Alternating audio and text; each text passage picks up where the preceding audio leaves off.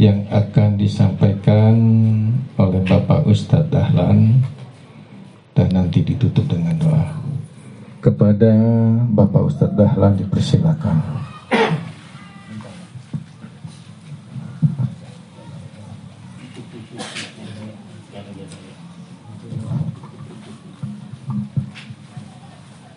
Assalamualaikum warahmatullahi wabarakatuh. Alhamdulillah Alhamdulillahi Rabbil Alamin الذي خلق الموت والحياة ليبلوكم أيكم أحسن عملا وهو العزيز الغفور. أشهد أن لا إله إلا الله وحده لا شريك له وأشهد أن محمدا عبده ورسوله الذي لا نبي بعده. اللهم صل وسلم وبارك وكرم وعظم على سيدنا محمد. وعلى آله وصحبه ومن تبعهم بإحسان إلى يوم الدين. وبعد أيها الناس اتقوا الله حق تقاته ولا تموتن إلا وأنتم مسلمون. واعلموا أن الله مع الذين اتقوا والذين هم محسنون. وقال الله تعالى أعوذ بالله من الشيطان الرجيم. بسم الله الرحمن الرحيم. يا أيها الذين آمنوا اتقوا الله وقولوا قولا سديدا يصلح لكم أعمالكم ويغفر لكم ذنوبكم ومن يطع الله ورسوله فقد فاز فوزا عظيما. وقال أيضا يا أيها الذين آمنوا اتقوا الله ولتنظر نفس ما قدمت لغد واتقوا الله إن الله خبير بما تعملون. وقال رسول الله صلى الله عليه وسلم أحبب حبيبك حونا عسى أن يكون بغيضك يوما ما. وابغض بغيضك حونا عسى أن يكون حبيبك يوما ما صدق الله العظيم وصدق رسوله النبي الحبيب الكريم ونحن على ذلك من الشاهدين والشاكرين والحمد لله رب alamin. Bapak Ibu yang dirahmati Allah Subhanahu wa taala wabil khusus yang kita sama-sama hormati keluarga besar dari Ibu Ustazah Tuti Rusyanti. Yang pada malam hari ini kita kumpul hadir di sini dalam rangka mengenang 40 hari wafatnya almarhum Inja Muhammad Ihsan Nur bin Inja Muhammad Nur Daing Fabeta. Semoga beliau diampuni segala dosa-dosanya.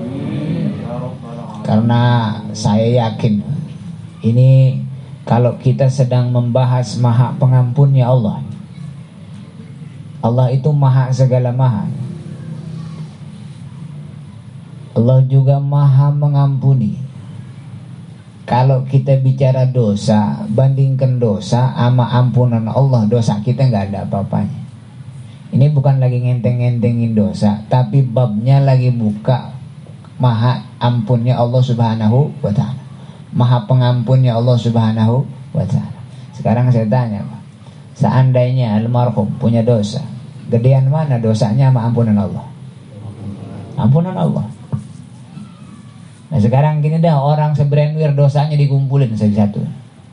Kasihkan Pak RW terus diadu ama ampunan Allah Subhanahu wa taala gedean mana gedean ampunan Allah dan seandainya pun seluruh manusia seluruh makhluk Allah Subhanahu wa taala kesalahan dan dosanya dikumpulin jadi satu adu ama ampunan Allah masih gedean ampunan Allah Subhanahu wa taala dan lagi pula begini Pak kita ini kadang-kadang cenderung mohon ampun itu selalu disandingkan dengan dosa.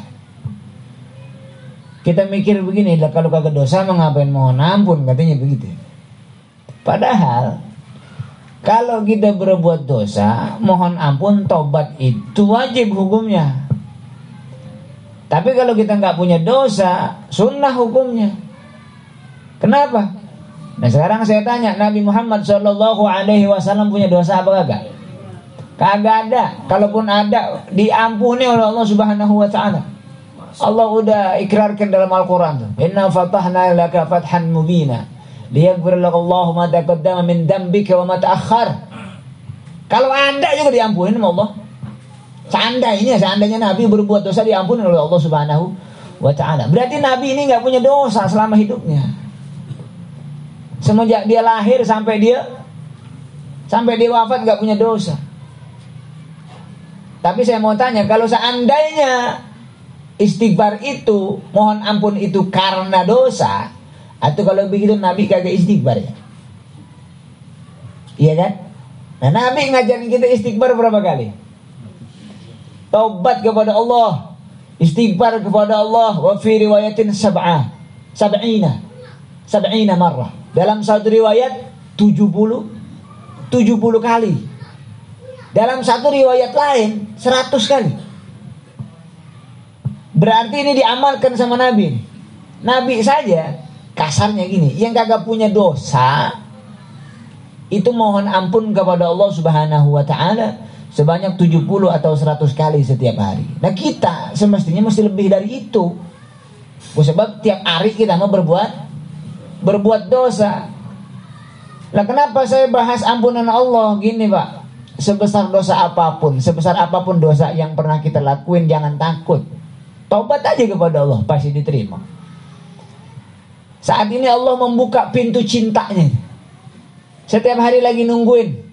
Siapa yang jatuh cinta atau siapa yang menyatakan cinta kepada Allah pasti diterima. Gak bakal Allah nolak cinta seorang hambanya. Dan kalau kita menyatakan cinta kepada seseorang belum tentu diterima. Tapi Allah mau jam berapapun ketika seorang hambanya menyatakan cinta Allah langsung terima cinta hambanya dan akan dibalas dengan balasan yang sangat luar biasa. Lalu yang sama-sama kita hormati para alim, para ulama, Bapak Haji Idrus, Bapak Ketua RW terpilih. Belum jadi RW Pak dia? Lantik. Belum dilantik. Ya, insya Allah nanti cepat-cepat dilantik. Bapak Sadkosin, Bapak Supriyatna, juga yang lain-lain yang mohon maaf tidak saya tata nama satu persatu. Nah, saya malam hari ini inginnya begini aja dah. Kita tadi baca Yasin, baca surah Yasin. Kita baca inna nahnu nuhyil mauta wa naktu ma qaddamu atharahum. Wa kulla syai'in akhsaynahu fi imamin mubin. Inna nahnu sesungguhnya kami. Inna nahnu nuhyil mauta. Sesungguhnya kami nuhyil mauta itu akan menghidupkan segala sesuatu yang mati. Lalu apa? Wa naktubu ma qaddamu wa atharahum. Dan kami menulis ma qaddamu apa-apa yang sudah terdahulu. Wa atharahum dan asar-asar kalian, asar-asar mereka. Apa itu asar? Bekas. Wa kulla syai'in dan tiap-tiap sesuatu ahsaynahu kami kumpulkan. Kami simpan secara baik-baik fi imamin mubin di dalam kitab imam yang sangat dengan sangat jelas tulisan itu. Di mana? Di Lauhil Mahfuz. Mana yang sudah terdahulu, yang sudah terdahulu, yang sekarang kita lagi masih hidup. Makanya kita ada dikatakan sodakoh jariyah atau amal jariyah tapi juga ada dosa jariyah jariyah itu diambil dari apa sih pak? Jaro. Jaro artinya apa? Mengalir. Nah, jariyatan atau jariyatun artinya terus mengalir. Bukan hanya pahala yang ada jariyahnya, tapi dosa juga ada jariyahnya. Mana coba kita merujuk kepada ayat ini? Man jabil hasan falahu asru amsalha. Barang siapa orang yang datang dengan satu kebaikan maka buat dia minimal 10 kebaikan. Ini paling dikitnya pahala dari Allah Subhanahu wa taala. Jadi Allah kasih pahala buat sebuah kebaikan itu minimal 10. Artinya gini Pak, kita gampangin aja. Kita kasih contohnya gini. Yang malam di malam hari ini hadir di sini, itu yang paling dikit pahalanya itu 10. Jadi satu huruf dibalas 10. Tadi kita baca Yasin berapa huruf? Belum pernah ada yang ngitung ya. Pokoknya banyak dah. Berarti yang balai baca yang paling orang khusuk hatinya pada malam hari ini itu dibalas 10. Manja abil hasanati falahu asyru amsa amzaliha. Barang siapa orang yang datang dengan sebuah kebaikan, maka falahu asyru amzaliha, maka buat dia 10 amzaliha, permisalan dari kebaikan yang dia perbuat. Itu minimal-minimalnya. Tapi Allah yudha'ifu liman yasha. Allah Subhanahu wa taala melipat gandakan sesuai kehendaknya. Maka malam hari ini mungkin ada yang dapat 10, ada yang dapat 100, ada yang dapat 1000, ada yang dapat 7000, ada yang dapat 700.000 dan ada yang dapat bighairi hisab. Tanpa ada la ya'lamu illallah. Enggak ada yang tahu kecuali balasannya Allah Subhanahu wa taala. Dan kalau kita udah dapat pahala ghairi hisab, hmm, mantap udah. Kan kalau bighairi hisab itu begini, Pak. Kalau kita gampangkan sekarang tuh no limit Ya unlimited. Nah kalau kita punya handphone kuotanya unlimited, udah kagak ada hitungannya berarti kan? Nggak ada limitnya. Unlimited. Nah kalau kita punya pahala unlimited, masya Allah itu. Pahala kita unlimited, nanti kita ketika dihisap, ya udah gampang, andelin aja satu itu. Ada dosa segini lah, pahala saya unlimited. Dosa mah pasti limit, Pak. Dosa itu pasti karena nggak ada dosa gair hisab, nggak ada. Itu maha besarnya pemberian Allah itu gitu. Hanya ada pahala yang bergairi hisab. Tapi kalau dosa nggak ada yang bergairi hisab. Pahala mah ada yang bergairi hisab, jadi pahala ada yang unlimited. Tapi kalau dosa pasti jelas hitungannya. Itu pengennya Allah Subhanahu wa taala begitu. Maka saya bicara dengan makhluk-makhluk akhir zaman.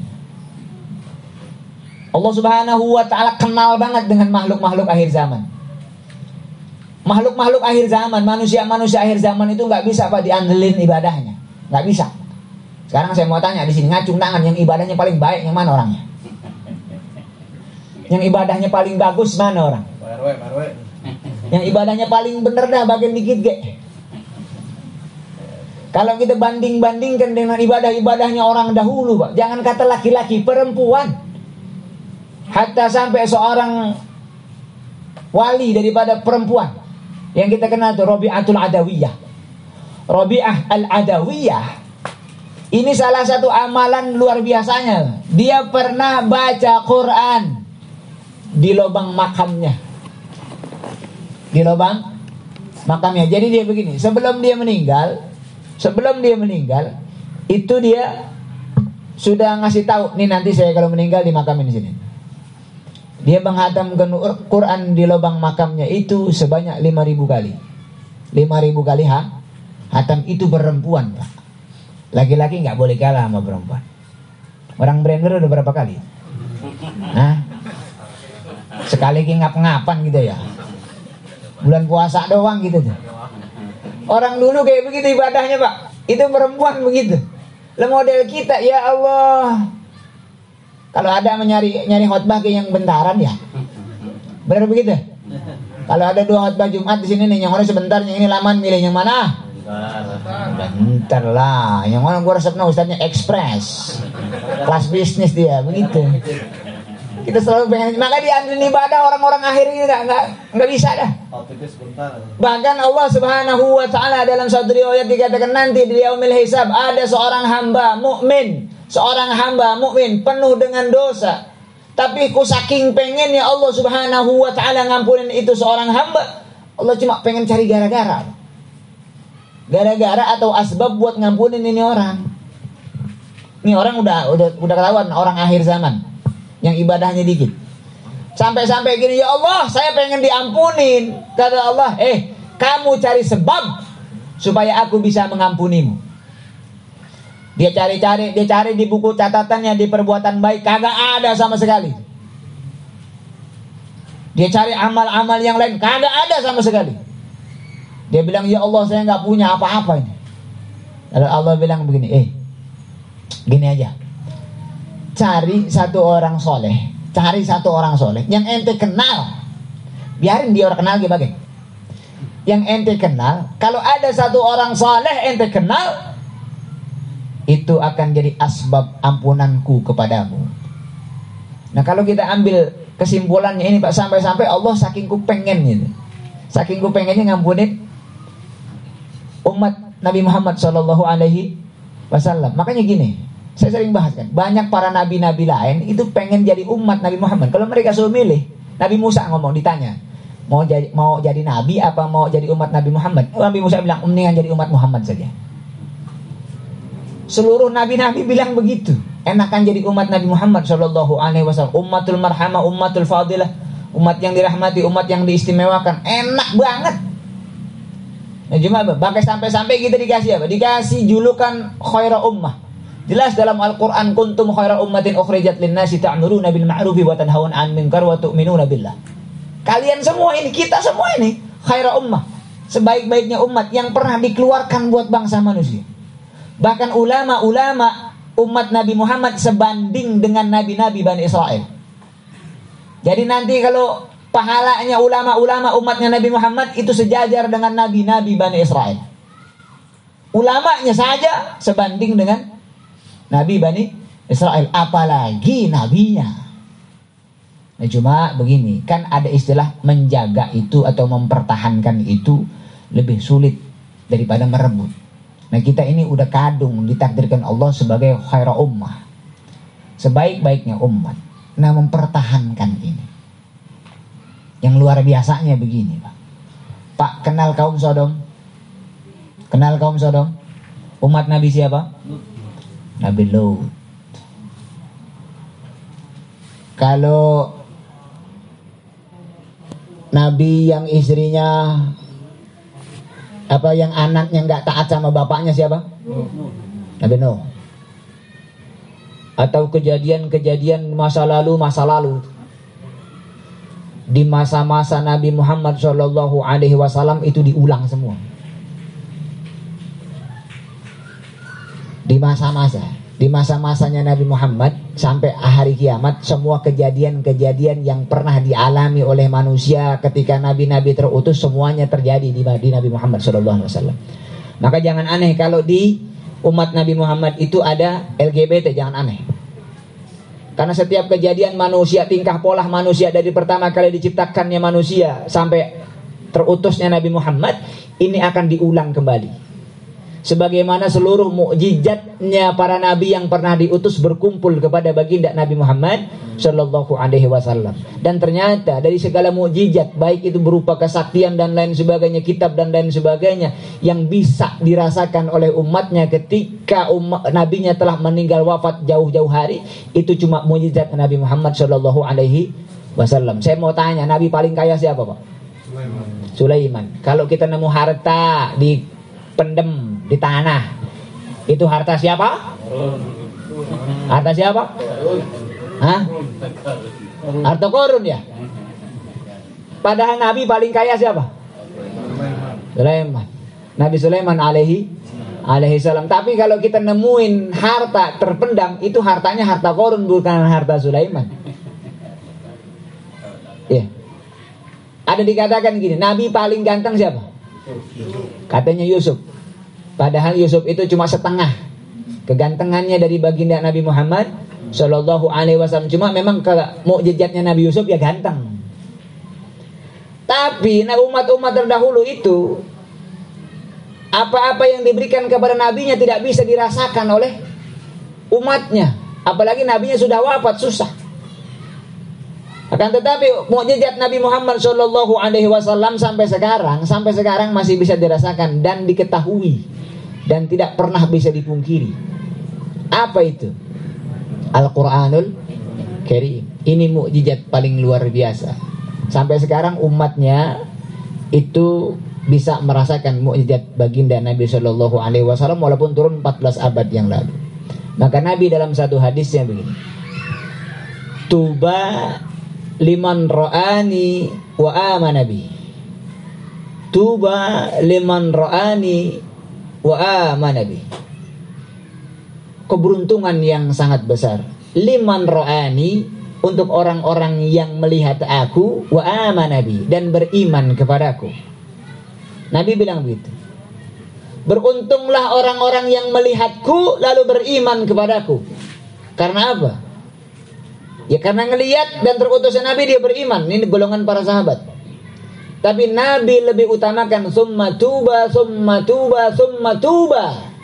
Kemudian keberuntungan, keberuntungan, keberuntungan. Buat siapa? Liman lam yarani. Buat orang-orang yang kagak pernah ngelihat aku.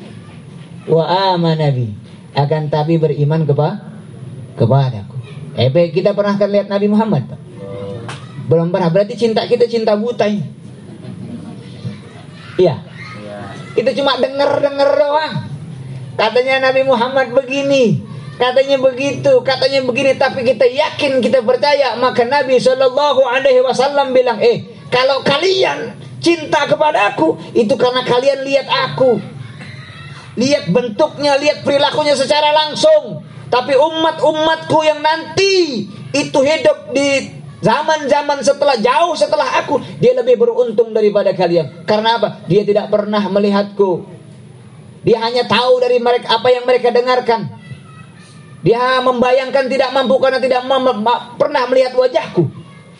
Akan tetapi mereka memantapkan cintanya kepadaku Maka keberuntungan buat mereka tiga kali. Nah Bapak Ibu yang dirahmati Allah Subhanahu wa taala, yang terakhir Nerusin ayat yang tadi itu.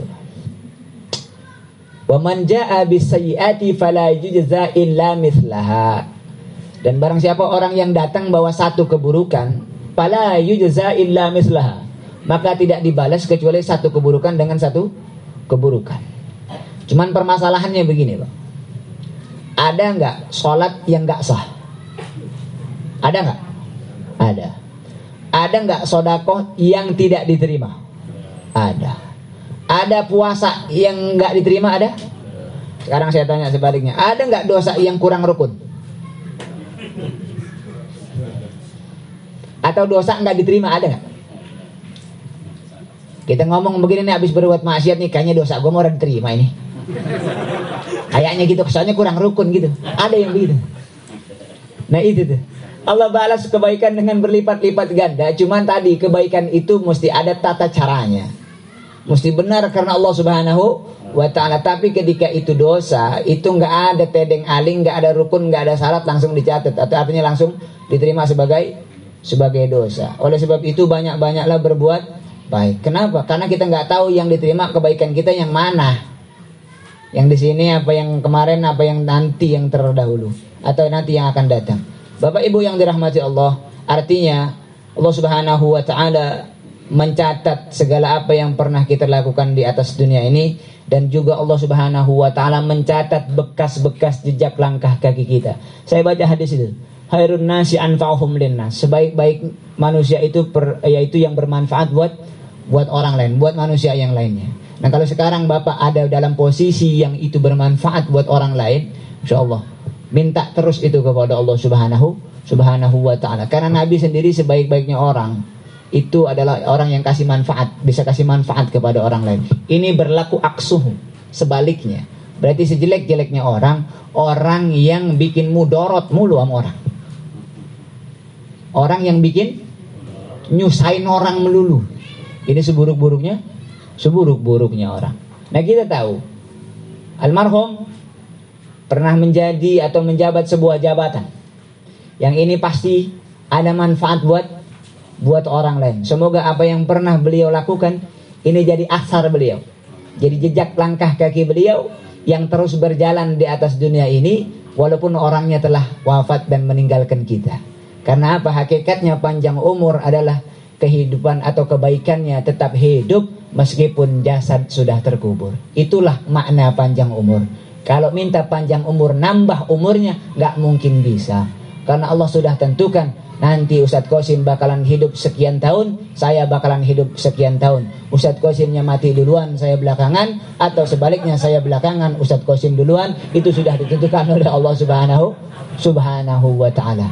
Yang dimaksud panjang umur adalah hidup terus kebaikannya meskipun orang sudah orangnya sudah sudah meninggal. Ya, mudah-mudahan apa yang saya sampaikan pada malam hari ini itu dapat manfaat ya bil khusus buat diri saya pribadi dan bercita-citalah untuk mendapatkan atau memberikan manfaat kepada orang Jangan sampai nanti ada dosa kita yang kitanya sudah meninggal tapi dosa kita masih tetap berjalan di atas dunia ini. Nauzubillah summa nauzubillahi min min dzalik.